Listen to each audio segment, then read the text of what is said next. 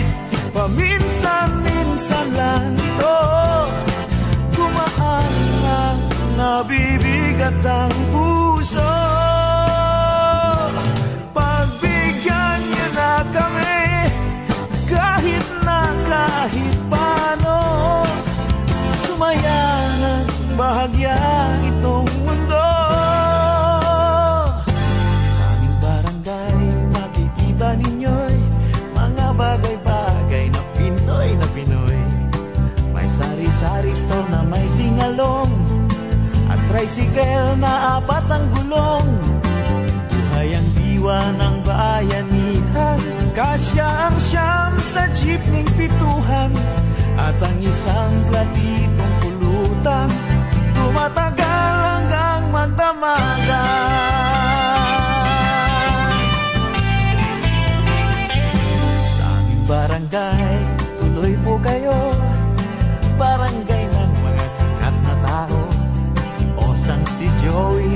Noli Locsin Si Jotaruk, Melanjay at Martin. Okay ganda ng pakikisama Walang iwanan sa hirap at ginhawa. Bawat munting tagumpay at ligaya Nagsasaya ang barangay Hinebra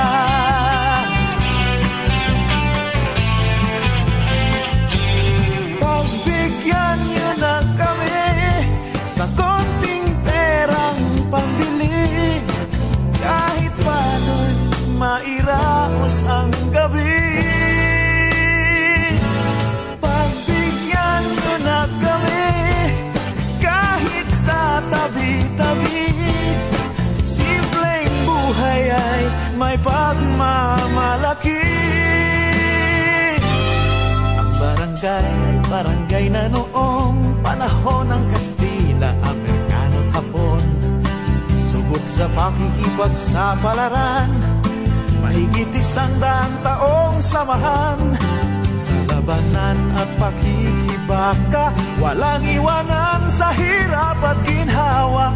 Bawat munting tagumpay at higaya, nagsasaya ang barangay Hinebra.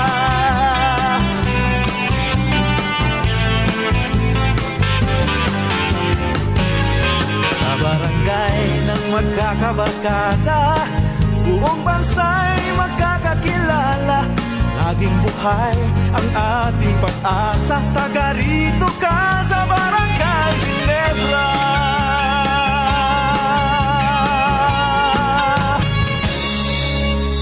Kumusta po mga kabarangay? Ako po inyong ah, kaibigan Simpapawid, ang inyong Direk Rene, dito po sa ating programang Barangay New Zealand sa Free FM 89.0. Subaybayan niyo rin po ang iba pang mga Barangay New Zealand programs sa TV po tuwing araw ng lunes, alas 9 ng gabi sa Apna TV Channel 36 at siyempre sa ating mga social media accounts sa Facebook, sa YouTube, sa Instagram, sa TikTok at meron na rin po tayong Twitter.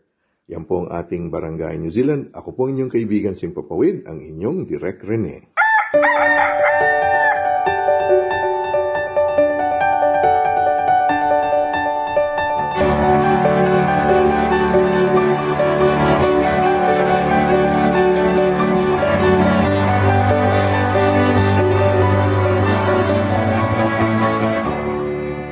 Po si Cardinal Chito Tagle ng Manila.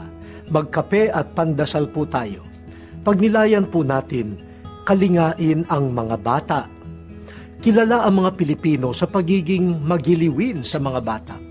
Kahit gaanong kabigat ang buhay, ginagawa natin ang lahat upang mapangalagaan ang mga musmos na bata. Sa stage program man o sa pelikula, iba po ang saya o kirot na dulot ng mga batang gumaganap malapit sa puso natin ang mga bata.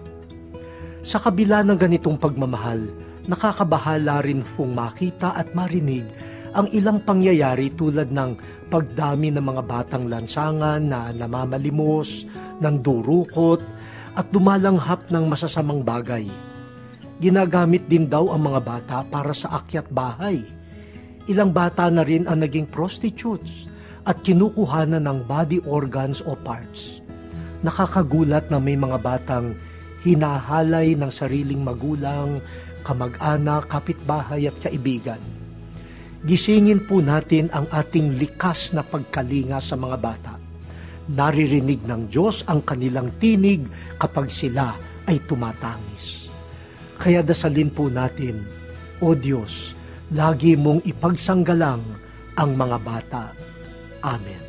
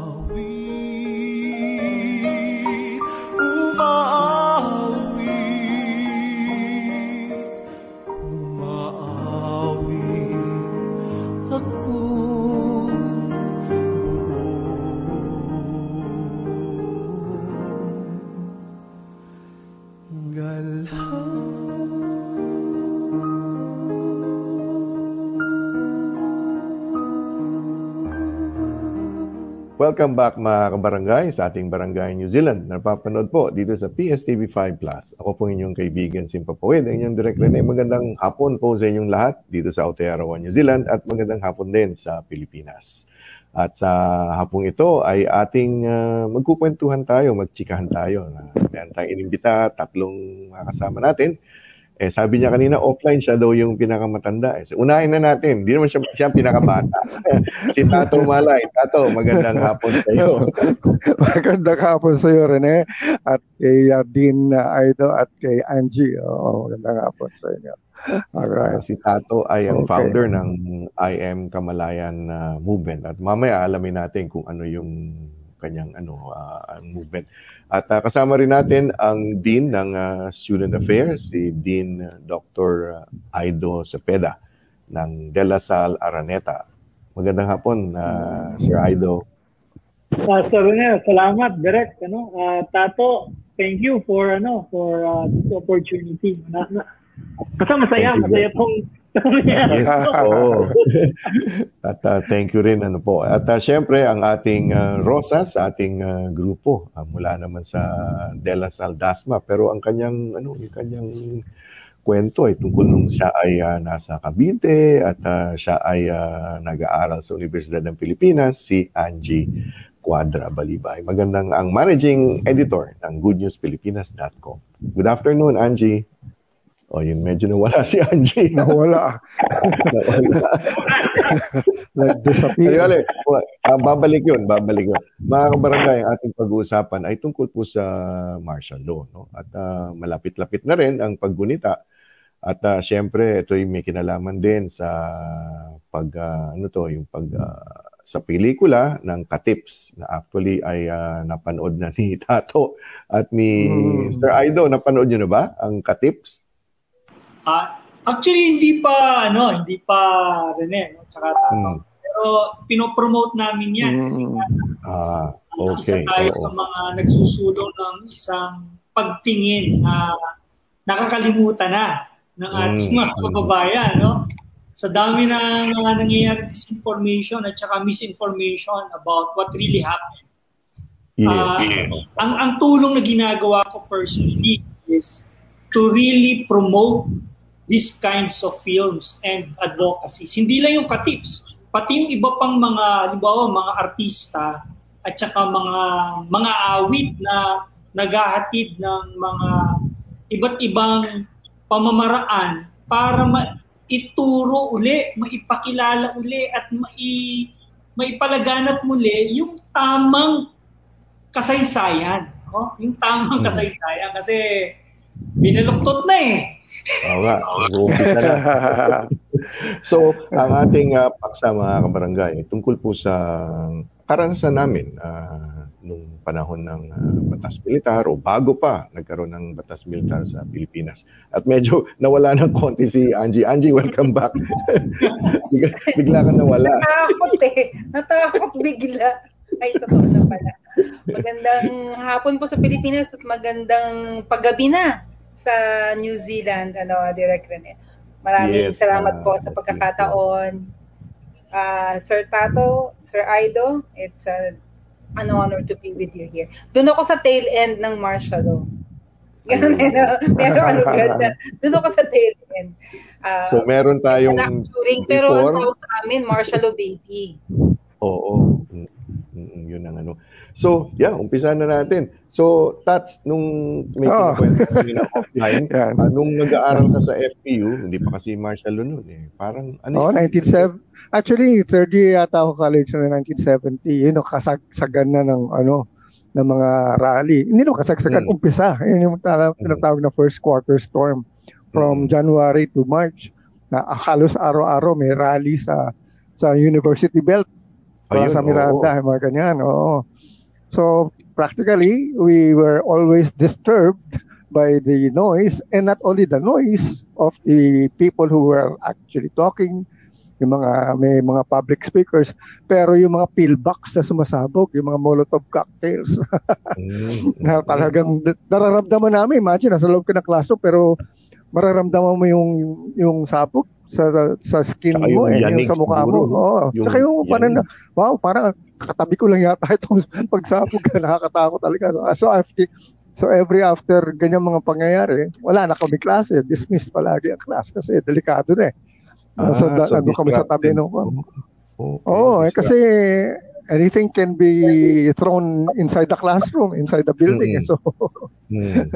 delikado So, for the So, students. yung, So, yung pag-aaral ay ah, medyo na ano, na apektuhan ng ano. oo, oo. So, ang gulo ng schedules namin noon talaga. So, yan ang mga naalala ko noon. So, that was 1970. Wala pa martial law noon. That was the Mm. prelude to martial law. Because basically what happened then was continuous na yung mga rally na ganyan. And Mm. somehow, yun nga, nakakasama ako sa mga ibang kwan. As a matter of fact, nung una ko sumali sa, sa isang rally sa Plaza Miranda eh, yung isang kasama ko yung nag-imbita sa akin, eh, nagalit sa akin. Bakit ganyan ka? Sabi ko nung, sabi ko bakit? Ay nako, ang tsura mo burgis. Anong ba? Hindi ko alam kung ano ibig sabihin ng burgis. Anong burgis? Parang reaksyonaryo ganyan. Ano yung reaksyonaryo? Hindi ko pa alam. burgis, kita mo yung damit mo. Ano yan? Naka, naka long sleeves ka. Naka long pants ka na black. Tapos naka leather shoes ka. Ano yun? Bakit ang problema? Eh, nako, hindi ganyan dito. Kailangan naka, naka rubber shoes ka, naka maong, naka t-shirt. Sa Plaza Miranda yan, sa Quiapo. Nasa Miranda. Yun ang first ano ko, nakatad ko na rally. Hindi ko alam na meron pa ng ah, protocol Dress code. sa damit. Parang ano, parang Sabi na ako, bandang 80s na, na namulat sa ganyan. Pareho lang ang experience, ano. May pillbox din. May protocol Oo, ganun na, papasok ka sa rally. Nabigla ka ng sa, sa, sa, May nadidistract ang mga klase, di ba? Yung, yung mga, Mm-hmm. Oo. Masaya pagkasama mo yung teacher sa rally, okay lang. Magkakasama. so yun ang, actually, ma- pre-martial law pa yun. Kasi martial law came uh, at 19, uh, yeah, 1972 eh. Oo. Mm. Oo. Tapos nun, ang nangyari, yun nga nangyari yun sa, di- sa Diliman, which was more of what was featured in Katips, yung Diliman Commune. Yun ang pinaka-ano doon eh, pinaka parang ah, setting nila eh. Doon sila nag-umpisa ng, yung mga pinakita nilang mga taga-UP na nagsisimula mag-rally-rally na nag-barricade sa UP, ganyan. Mm-mm. So basically, yun ang kwan that happened naman the following year, 1971. And for how many did it? One week yata yun. And my uncle was uh, the dean of student affairs of uh, UP during that time, si Dean Armando Malay. And sa, siya, so siya yung siya yung kwan doon. uh, may kinalaman sa pagrarally kasi pag eh, bakit daw hindi pinipigilan yung mga estudyante? Di syempre siya yung din eh, student affairs yun eh. Dapat may kikailan siya doon. eh, pero siya yung yun. parang pasimuno. Pasimuno. Pasimuno. Yun na yun eh. Siya pala yung ano, kasama ng Oo, mga eh, eh, paano eh, yun ang maganda dito sa kwan, no? I mean, I will just give you some features that I actually noticed dun sa, sa Katips, no? Kasi, yung pangalan ng isang professor doon was, Mm. man, uh, they called him uh, ma- parang Kamanding eh. Eh, ang uncle ko, ang nickname niya is Manding. We call him Chomanding. Kasi sabi ko, baka, sabi ko nga, baka Ni-research tribute doon nila. sa kaniyang kwano. sabi ko, pero, Posible. I mean, ni- pero ano yun ha, uh, Fictitious. ano yung character doon, fictitious. Pero basically, Mm. they used Armando. Kaya gusto ko malaman if it was my uncle's Inspired. that they Oo. that inspired Mm. ano. Tapos yun na nga, Philippine Collegian, he was the former editor-in-chief of Philippine Collegian. Pinapakita rin prominently yung kwan doon, yung Philippine Collegian activities. Mm. So sabi ko, ba, parang buhay na ng uncle ko. Posible. Kasi Oo. yung ano mismo, di ba, katips is uh, dun sa mga Katipunan. taga Ateneo, yes, At- Miriam, oo, oo, UP. oo. Pag sinabing katips, katipunan yun. Yung, Diliman, oo, doon. oo. Kasi kung may U-belt, may tinatawag din silang L-belt ba yun? Yung parang Loyola belt or something. Na, Oo. na Tama. na yun, no? So, uh, ano eh, ma- ma- mag- maganda yung, palagay ko magaling ang, res- syempre, maganda yung nag-research. Nung, uh, Oo, mag-research talaga yung kwan. Talagang, ma, ma- ano talaga. Kaya, kasi actually, ah, ano daw siya sige, eh, sige. Parang ano daw siya, ano, ah, musical pala siya, stage play pala musical, siya. yes. Alonso Palangka ba yun? Na, tapos Exactly. Oo. Yun ang maganda sa ginagawa nila. If you are now going to really make it enter, I mean, uh, attractive to especially young people, you have to make it entertaining. And that's what they did. Yeah. They made it into a musical. Kaya Mm. kumuwela. Nag-hit Mm. siya in a way. Mm. Puno ang ko na ang theaters. Palakpakan Yeah. pa pagkatapos. Oh. eh, pero balik muna tayo dun sa ano, yung parang yung sa ba- bago mag-martial law, no? So y- yung mga scenarios, yung mga rallies, yung mga disruptions sa klase.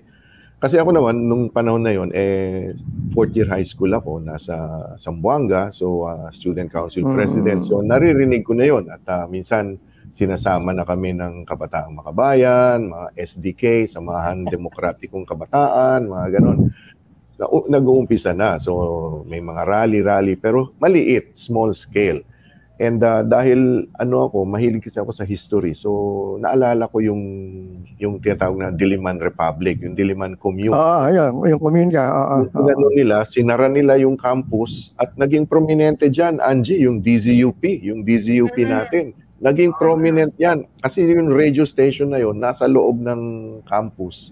Yun, na Mm. Yun na nagbo-broadcast. ng Marcha. no ng- broadcast. ah. Oo. At Parang sila- Veritas nung ano, People Power, no? Taga-broadcast ng Oo. Dito kay oo. At ah, ang mga estudyante noon, Tats, di ba, ano eh, ah, sabi mo nga, yung, yung term na burgis, di ba? ano yun, from bourgeois. Yung iba yung Bourgeois, French oo. bourgeois. Ginawang burgis. Yung mga Tagalogin mo na, Petty Burgis kami nung panahon na yun. Oo. Sabay kanta. Hindi ko ba alam ibig sabihin nun noon. Pero mga professor Tats, kumusta sila nung time na yon? Were they also mulat sila na palagi Wala, ito, wala. Sa FAU, hindi ko naramdaman eh. It was uh, actually active in terms of uh, the, the uh, ano talaga, the, the, the uh, what was going on during the time. It was more of, meron din eh. Kaya lang kasi ang FAU kasi, ano yan eh, military, secu- yung security niya parang military camp ang FAU eh. So basically mahirap, may, Ah, ma, ma- mahigpit ang mga security doon eh. So pag mhm. mga may siguro nagsasalita about mga ganitong issues noon, eh, inaano na nila, dinidiscourage na nila. So, wala kaming activity sa loob mismo ng FAU din. Hmm. But I had a cousin, Ah, yeah. Oh, yeah, yeah, yes. Oh, no, nawala si Yun, Tato. wala si Sir- Tato. Sir- Ah. Oo, sige na. Sir, Ano Sir, ko, Sir ah, Aido, kayo nung time na yon before martial law, ay high school, high, o elementary, ah, di, elementary kayo pa- noon. Kami, Yeah, Angie, martial law baby po kami. kapapanganak Martial lang namin, 1970 kami eh. Oo, 70. Oo, so, Uy, Oo. talaga? 70 Oh. ka, Ido? Matanda. Oo, Magano ka pala sa akin, ate. Matanda ako sa ng isang taon na. Oo, tayo yung mga pinanak nung ano, kasi simula lang. So, ang ang kamalayan ko talaga sa martial law, nagsimula nung high school, no? mm. Ah, Saan ka siyempre nag-high eh, school, Aido? Saan ka Ah. nag-high school? ang maganda dito, nag-high school ako sa Infant Jesus Academy sa Silang, na ang nagmamanage noon ay yung mga ICM sisters. Yung may hawak ng ano, St. Teresa's College. Oh, di yes. mga oo. ICM sisters ay very active sa social Mm. orientation. Ito yung gusto ko sabihin, no? Ang ang ang kamalayan namin, no, ano high school ay hinubog ng edukasyon. No? Mm. Bakit kanyo? Ang high school namin, ang pinaka-vision mission is to form socially oriented student. Mhm. At hindi ito tungkol lamang sa paglalagay ng isang subject, kundi isang buong karanasan sa high school, yung ipina, ipinaranas sa amin. Na ibig sabihin, hindi lang siya academic, pati extracurricular, nakapaloob yung social orientation. Halimbawa, wala kaming party kasi ayaw ng burgis eh. eh di ba mga Hmm. party pamburgis yan?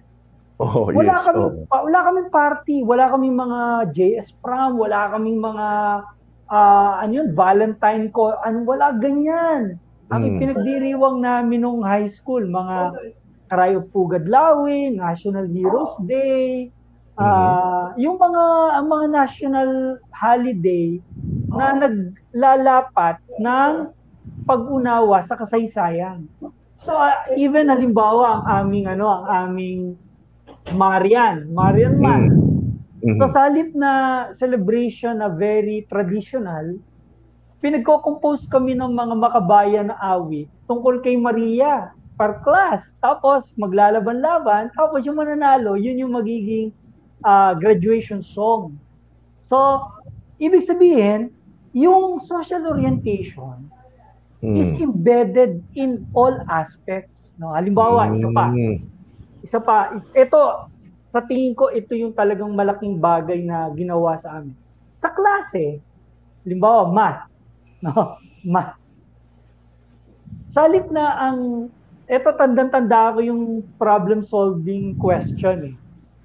Ah, we are, we, I think geometry to, geometry. No? So, perimeter ang, Mm. ang topic.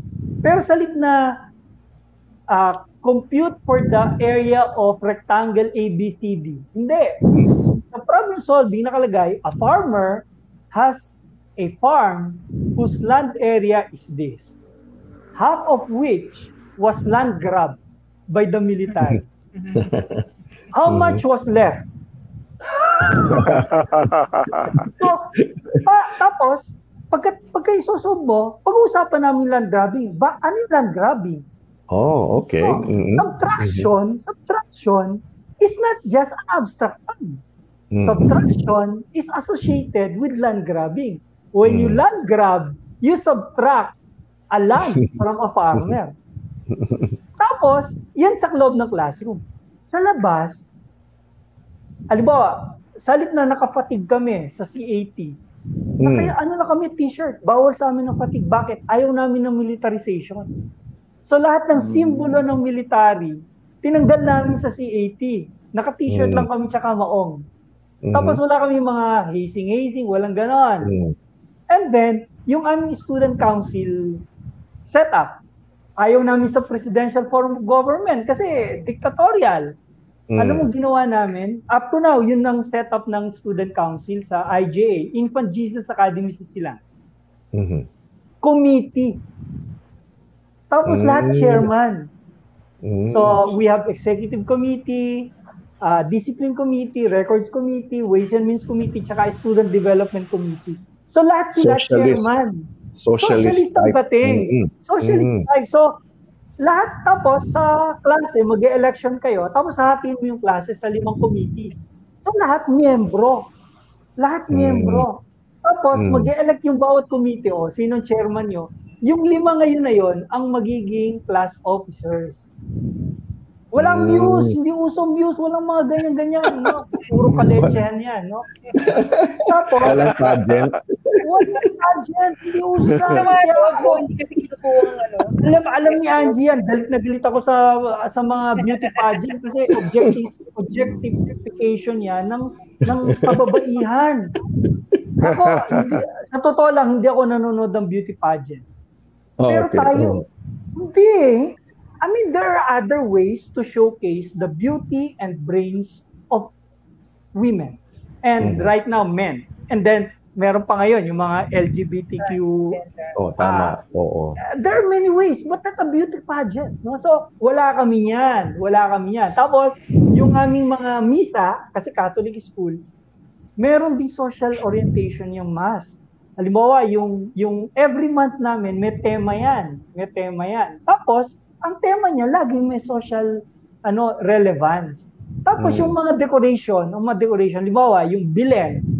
Ang bilen namin, ah kung ano yung kung ano yung ma- matinding Barong-barong. that year, darong-barong. Hindi yung Mm. traditional na nakasuot ng ano ng ano hindi. Makikita mo yung yung mismong ano ay squatters area tapos Mm. ganon. Ga- Ibig sabihin, ang edukasyon ay napakalaking yung sa akin no. Yung high school ko napakalaking ah eye-opener sa akin kasi elementary ko, ang kasama ko mga mayayaman kasi nga scholar ako dun sa sa uh, school namin. Mhm. Pagdating ko sa high school, iba. Iminulat ako ng mga madre dito sa gantong uri ng edukasyon. Tapos ang libro namin, eto pa, si Rene Cons- Renato Constantino, hindi si, Saide. Mhm. Yung past revisited ni Renato Constantino at saka nung asawa niya na si Leticia. Kaya noon pa lang, malinaw sa akin, we were miseducated by the Americans. Yeah. Mhm. Mm, kaya ganun, ganun ang aming, ano, ganun yung aming pananaw. Kaya, malinaw na pagka pinagsama-sama mo yung yung karanasan ng isang estudyante, katulad ng karanasan nyo sa UP, karanasan nyo sa sa FEU, pag isinama nyo to dun sa itinuturo sa loob ng, ng klase, ang laki ng, ng impact sa akin at sa mga estudyante. Ako, halimbawa ako, at tunog, dala-dala ko yun eh. Kaya nga pag nagkakwento ko ng mga teacher namin, tapos, ano, ah, when there was lakbayan, natatandaan niyo yung lakbayan, di ba? Yung pag, Ah. pagsasama-sama ng iba't ibang mga tao na naglakad mula south and north papunta sa gitna. Sa Mm. amin dumaan yung mga magsasaka from from South Luzon. So, for an overnight uh, vigil, nakasalamuhan namin yung mga farmers kasi sa school natulog. So, for a young person who get to listen to stories of farmers na pinapadala ng bala sa harap ng bahay o kabaong o kaya ay ah, korona ng patay, kwento nila sa amin, bakit nila ibinebenta yung lupa nila na napakamura dito sa Cavite? Dahil ganun ang karanasan nila. Remember, nung panahon ni Marcos, ang isa sa ginawa niya, naglagay siya ng mga quote-unquote local dictators. Sa Cavite, Mhm. meron kaming isa na tatay nung kasalukuyan namin.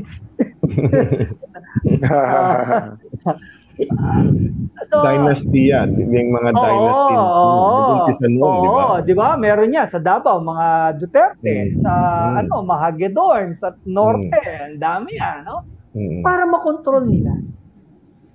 So itong mga farmers, itong mga magsasaka, nagkikwento sa amin. Biro yung mga high school students kami, kinikwento nila. Sa uh, bonfire, yung karanasan nila kung paano sila hinaharas, hinahamlet. No? Y- yung uh, hamleting, palagi ko, hindi na alam ng mga, ng mga Mga kabataan ngayon. kung ano ibig oo. sabihin nun. But sa Cavite po, ano yan? Karanasan, karanasan yan. Tunay na nangyari yan. Mhm. Sa Mindanao Ah, din, sa amin. Ganun Ah, lalo yan. na po sa Mindanao, grabe. Yung hamleting na sinasabi. Mhm. So, yun po, ako, ang edukasyon, sabi nga ni, ta, ni Tato kanina, ano, malaking bagay para ibukas ang kamalayan. Ngayon, ang tanong, ano po rin ang edukasyon yung naranasan ng iba? Mhm.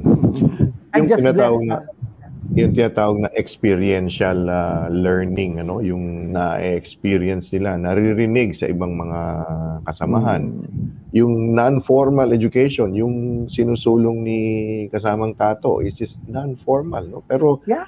Yeah. malawak eh, Alternative, alternative, Alternative. learning system. Uh, ma- y- yun yung kasi ngayon out of school youth. Kasi ngayon we are I mean ang ang sitwasyon natin is uh, ganun na naman ulit, 'di ba? Yung yung educational system, yung yung yung is- historia, sabi chismis lang daw 'yan, na history is just chismis. Parang na maiiba na, na so I think it is the schools again who will be and uh, alternative learning like what Ato is doing ang kagandahan lang ngayon is yung technology allows us to be able to propagate, disseminate information quickly and uh, as wide as possible. Like what Tato is doing. Every day, meron siyang class. Ano nga yung class, Tats? Uh, It's Kamalayan living and, and learning and living an alternative success system. Yun. Oo. Oo. So, Living, Kamalayan. kasi, yeah, learning and living. Kasi a lot of times we just learn from school, but we don't actually do something about what we have learned. So wala nangyayari sa ating ng, sa ating mga natutunan. So dito Mm. ina-emphasize ko what you learn, you actually become it or you do something about it. Because sayang naman kung hindi mo gagamitin yung pinag-aralan mo. And yun ang emphasis ko palagi. Living and learning and living what you Teka, yeah, teka, bago pala tayo uh, pumunta sa education, gusto ko lang tanungin, meron bang kagandahan na idulot ang batas militar? Meron? Okay, balik tayo doon. Okay. Si Angie, So- ayan, good news Kasi ano, good Oh, news sige, ako. sige. Oh, sige, good news. Good Okay. news. Ka na um, sa, sa ano, nung, nung nag-aaral ako sa UP, nasa tail end na ng martial law period, transitioning to the Aquino government. At ang isa sa mga pinag-uusapan, parang, ano mo yung tongue-in-cheek, ano mong magandang naidulot ng martial law sa Mm. mundo ng media. Ang Hmm. pinakamalino, di ba, Director Ren, na, natuto ang mga, dahil nung martial law, nung ginawang martial law, sinakdown ng mga mass media, nagkaroon ng pagkakataon at uh, opportunity yung mga media personality at gr- groups na magsama-sama, mag-band together at makilala na may lakas sila as a group. And eventually, uh, nailaban na self-regulation ng media. Yun lang ang nakikita ko. Pag pinag-uusapan namin, ah, yung kasi yung panahon na ginigipit ka, matututo ka na we have to find a way to survive. So, nagkaroon ng grupo na gano'n. Yun lang ang pwede ko sabihin. Kasi po, nung lumalaki ako during martial law, uh, dati akala ko normal lang yung may bukbok yung bigas. So, kung pinagdaanan nyo yun, bibili ka yung mga bigas na na-deliver o binibili sa palengke, may bukbok. So, magaling ako, expert ako doon. Tatanggalin yung bukbok bago bago dito. Expert po ako doon. Tapos ano, ah, akala ko magandang bagay yung Nutriban. Na- Na-realize ko later, dali, ibig sabihin, kasi hindi kaya ng Pilipinas pakainin ng sarili niyang mga tao, kaya kailangan tayong bigyan ng feeding program. Ganun ba yun? So yung, yung mga pinagdaanan, yung kinalakihan ko, nung, I think most Filipinos went through, yung karamihan ganun, parang hindi hindi aware sa politicking, malayo, katulad ni Sir Aido na ah, nakadikit sa batayang sektor, yung kinalakihan ko, um, the major part of martial law, ano lang, parang ordinaryo lang, malayo sa politika, malayo sa ah, sa sa reality nga eh, no? Nang talagang nangyayari. Kaya pagdating ko sa UP, boom! Bumukas sa akin na, oh! Ito ang backstory, ito ang actual backdrop ng nangyayari na bakit may bukbok ang bigas namin nung lumalaki ako, bakit nagnunutriban, bakit ah, mahal ang mga ah, Balik na naman Utriban ngayon. Ha? Oo. Basta Ay, linawin na. lang natin, ang Nutriban ay simbolo ng hindi magaling ang panahon ng martial law. Kailangan tayong pakainin kasi hindi kayang sustentahan na sustentuhan ng ng bansa ang kanyang mga tao kaya kailangan i-feeding program. Di ba ganun yun? Pero yun, yun.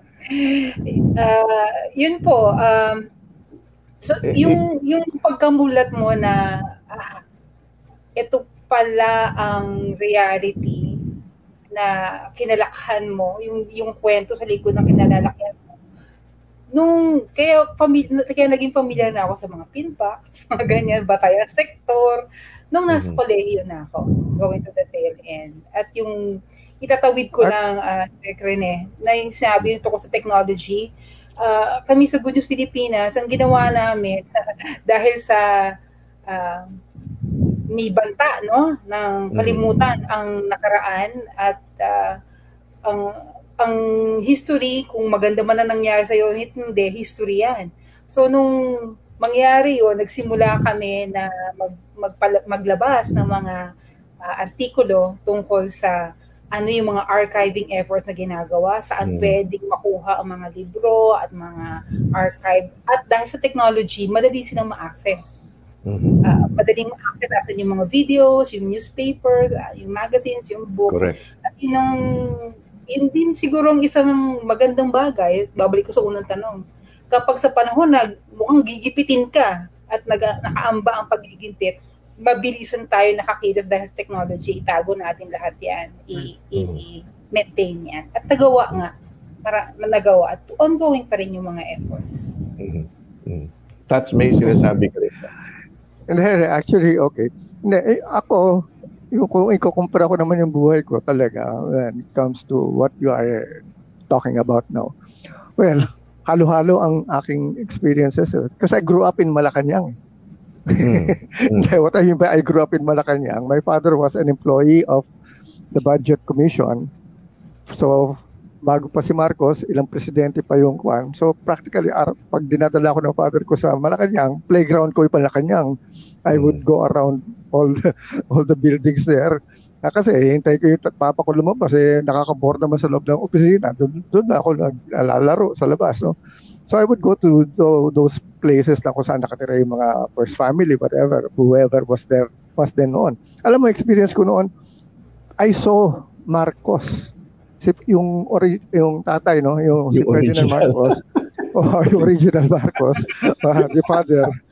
When the father. he won when he won the first time the presidency sinundo niya si Diosdado Makapagal sa Malacanang. I was there in the gate of Malacanang when his car passed and kumaway pa sa akin eh.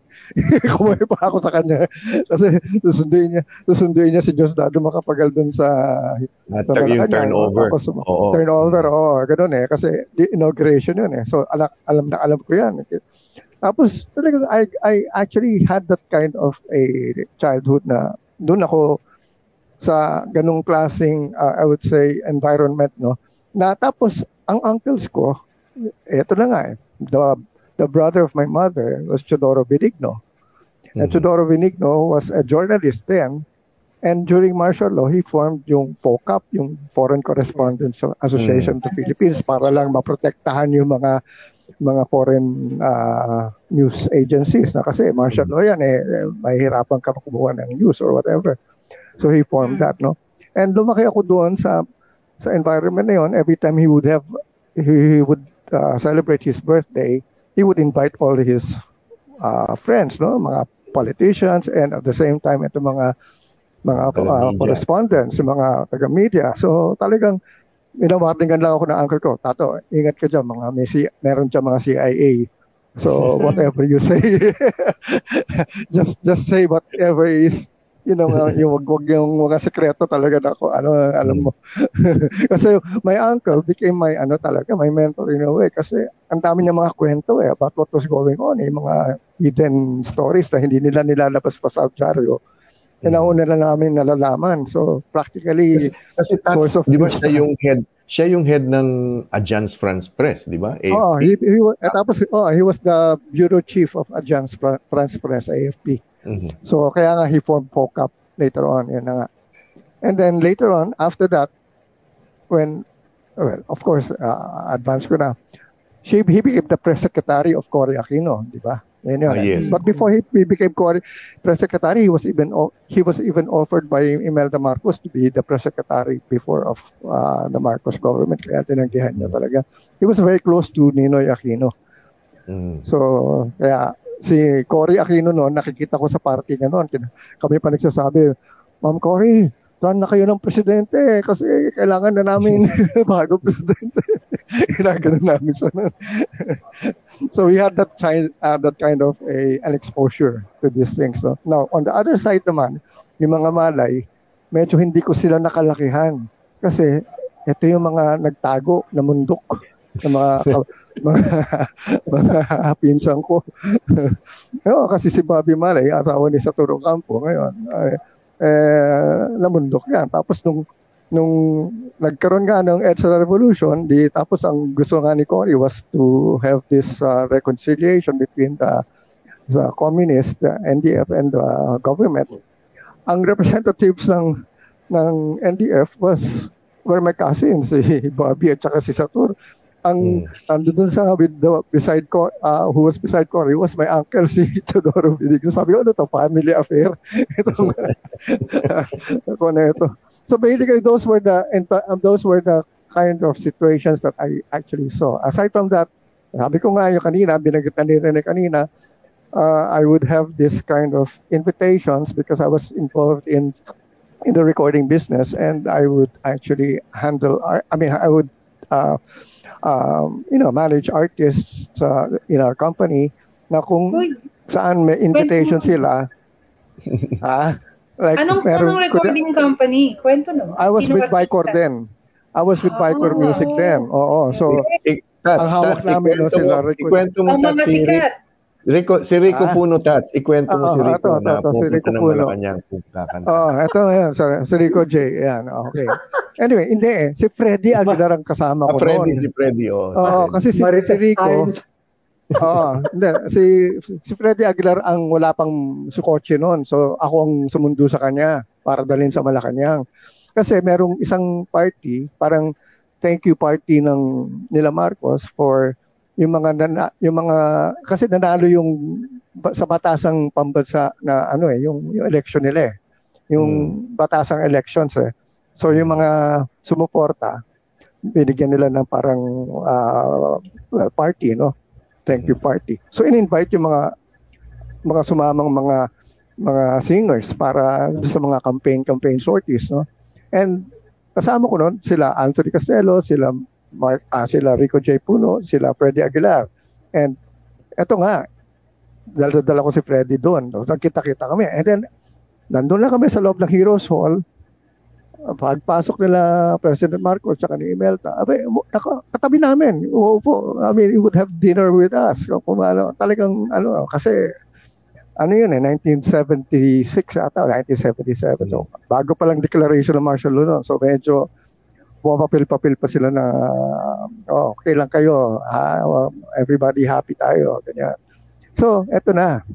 Ang magandang kon dito, gusto ko nang umuwi, sabi ko, no, mga bandang alas 12 na yata yun, o, mga ganon. Lumabas ako. Tapos, hinarang ako ni Rod Navarro. Sabi ko, saan ka pupunta? Bakit? Sabi ko, uwi na ako eh. Inaantok na ako eh. Hindi ka pwede umuwi. Bakit? Ay, naku, walang umuwi rito hanggat hindi sinasabi ni Madam. Anong hindi sinasabi ni Madam? eh, si Madam ang nagde-declare dito kung kailan tayo uuwi. Ah, ganun ba? so, balik na naman ako sa, sa mesa ko. so, inintay namin, no? So, mga bandang 2 o'clock yata, 2.30 na in the morning. So, talaga tumapa pa yung party, no? Eto na, nag-announce si Madam na pasasalamat daw niya, eh, bibigyan niya ng lahat ng parang bags of goodies, no? Kasi, ano yun eh, parang after January yun eh, parang after Christmas, no? Ganyan pa rin ang festivity noon eh, ang, ang, ang dating.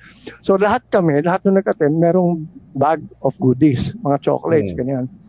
So, yun pala ang gusto niyang gawin, no? Para lahat, everyone, kung ilan yung nando doon, lahat yan may sariling bag. Aba, eh, okay, di, ito na May loot bag.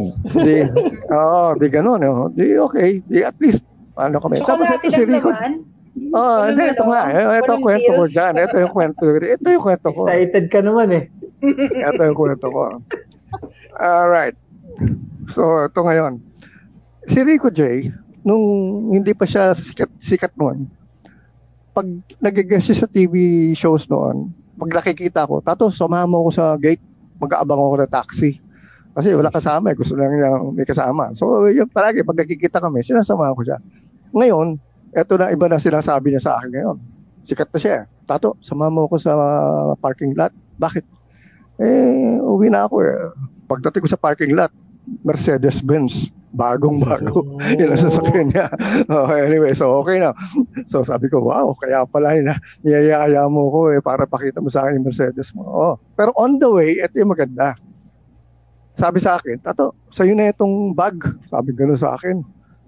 Sabi ko, eh, meron na ako eh. Bakit ko pa kukunin yan? Ibigay mo na lang sa mga, kamag- sa mga kaibigan mo, sa kapatid mo, yung mga yan. Eh, baka gusto rin nila yan. Hindi, sa'yo na yan. Hindi, sa'yo na. Aba, yun, wala problema. Eh, meron ako yun. So, hindi ko kinuha. So, umalis na siya. Balik ako sa Heroes Hall. Sinundo ko si Freddy. Ngayon, si Freddy, on the way to, ano, to my car, sabi ni Freddy, Tato, malaki, mukhang mas malaki yung bag mo, palit tayo. Sabi ko, hindi. Pare-pareho lang yan. Sabi ko, pare-pareho lang naman yan. Eh, chocolate lang yan. Eh. So, he insisted. I mean, I insisted na wag na lang. So, anyway. But on the way to the car, eto na yun. Eh.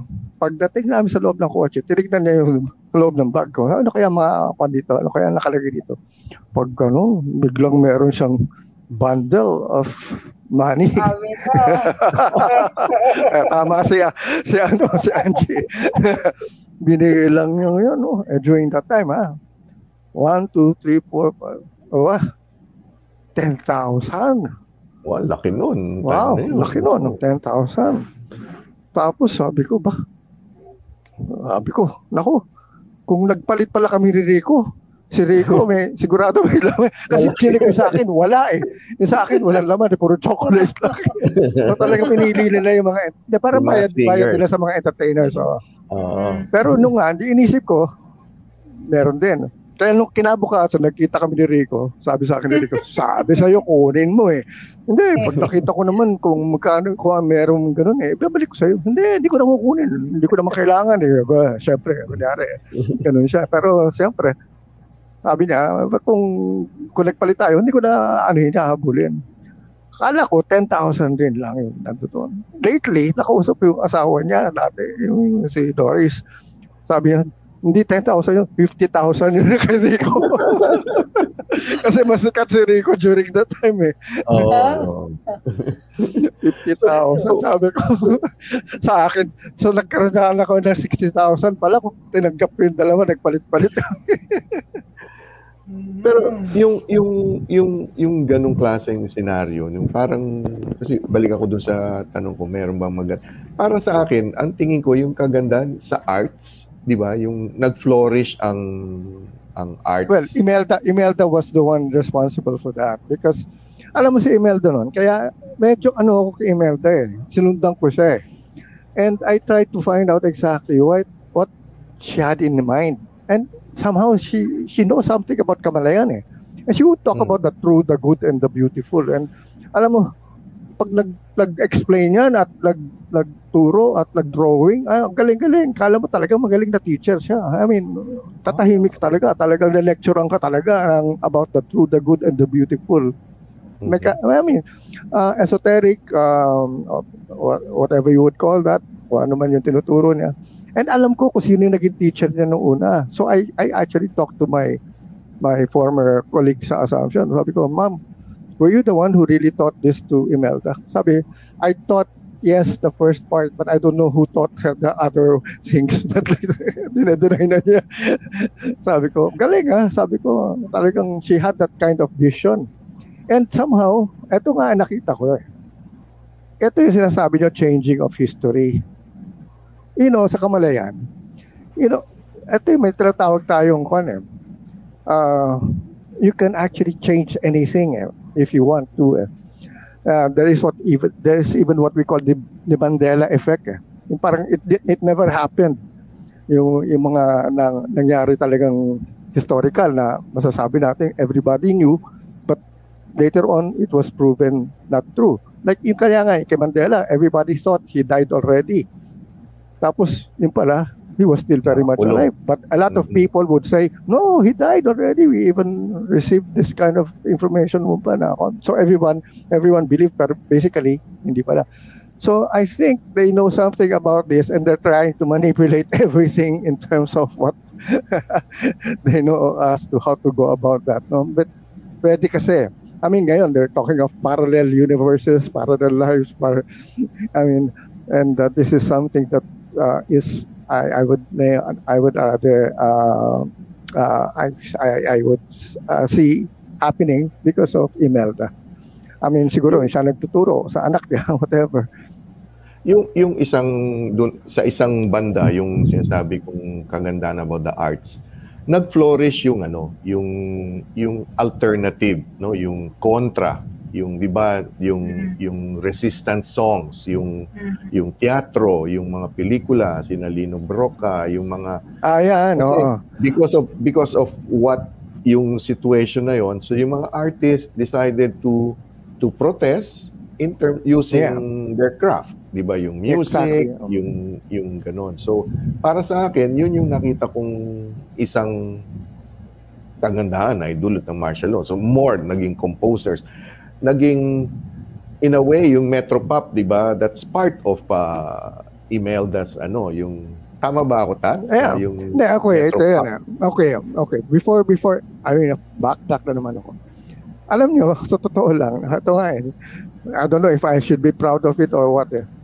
alam mo yung kantang Bagong Lipunan? Ang Bagong Oh. Lipunan. Oh, ginagawa yung kung ni Bongbong. Basically, ang ganda ng message doon. The lyrics were done by Levi Celerio. It's about forming a new society, a new country. Mhm. Doon ko nakita nga, sabi ko, ba, ang ganda ng vision, maganda yung gusto nilang gawin. Eto, ang nangyari, a friend of mine, sabi, Tato, may ginagawa ka ba, bu- may gagawin ka ba bukas? Bakit? Kasi kailangan ko tulong mo eh.